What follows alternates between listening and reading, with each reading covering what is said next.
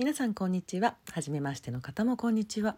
この世を見える世界と見えない世界の両面から紐解く人生哲学エネルギー哲学をお伝えしています。オフローラです。初めましての方ぜひアプリをダウンロードの上番組をフォローしてくださいね。よろしくお願いします。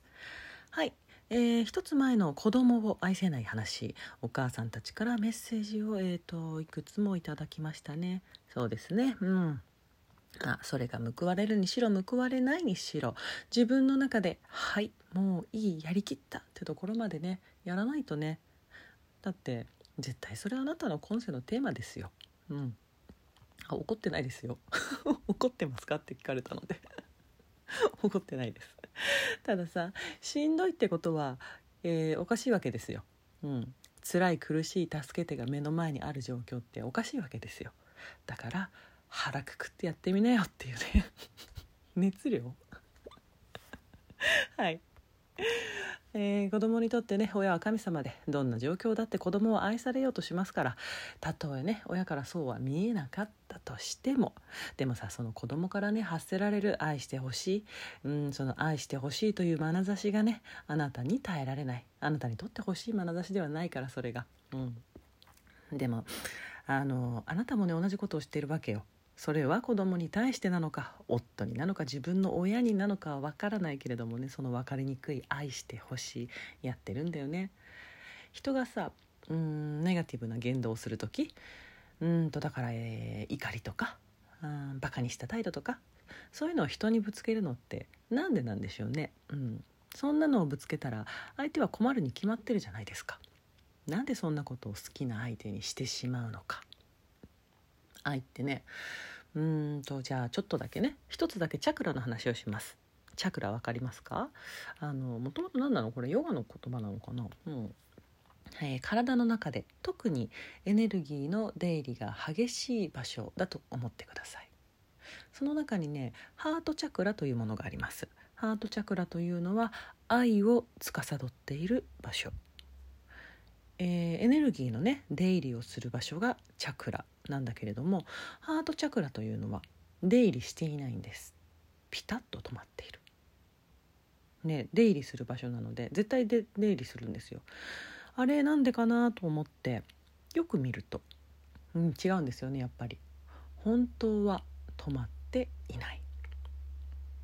エネルギーというものはね、えー、意志はなく常に動いているものです。なのに止まっているわけがないんですよね。うん、でもピタッと止まっているように見える。それはね入る量と出る量が同じだから。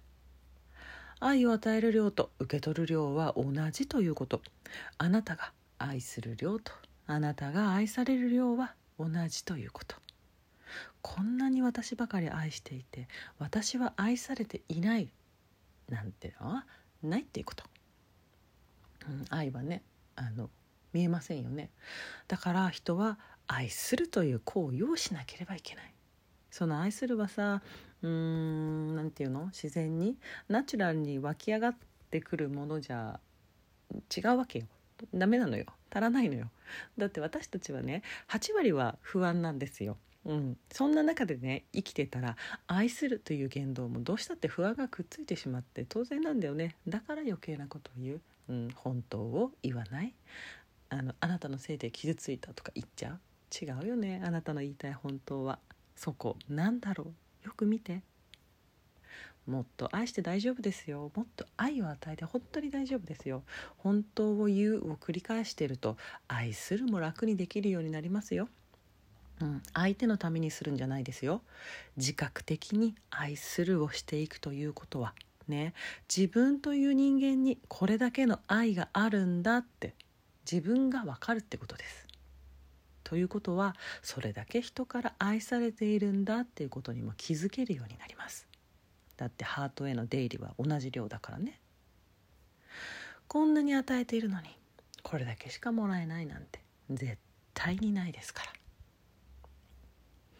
目の前に問題がある時それは不安由来の言動をし続けたから。まずそれに気づくこと立ち止まること。そしたら原因を探すのではなくて自分の痛みをまず見る。観察する。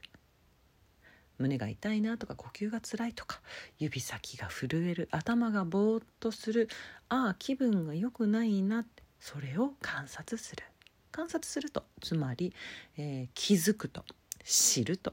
痛みが癒えていく。流れていく、うん、これがケアですよ。あなたの痛みをケアする方法。ケアされると暗由来の言動が少しずつできるようになる。本当がわかるようになる。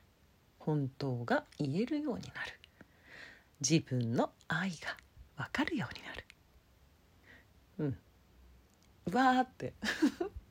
たくさんわーって言って。言ってなんか分かるような分かんないようなみたい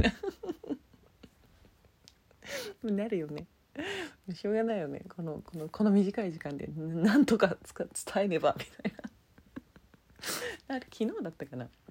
あのえっ、ー、とフローラさんの、えー、お話は高尚すぎて私にはなんかよくわかんないんですけどでも聞いているだけで癒されていきます。涙が出てきますみたいな。そうなんなんかなんかわかんないけどなんかわかんないけど多分なんかわかるんだよ。そう。一つずつだよね。そう。だからさなんかいっぱい話すじゃん？いっぱい話すけどさ全部わかるとかね全部なるほどとかないじゃん？それはもちろん、うん、でもなんか一つ一つずつだよね。本当に。うん。一つずついきましょう。うん、なんか仕組みの話をしてるからさこっちはさねバーって言っちゃうけどさ。うん、なるべくなんかなるべくなんかなんか伝わる方法をと思ってやってるけど、うん、1個ず1個受け取ってもらえたらそれで十分だと思います。うん、なんかわかんないけどよかったっていいです。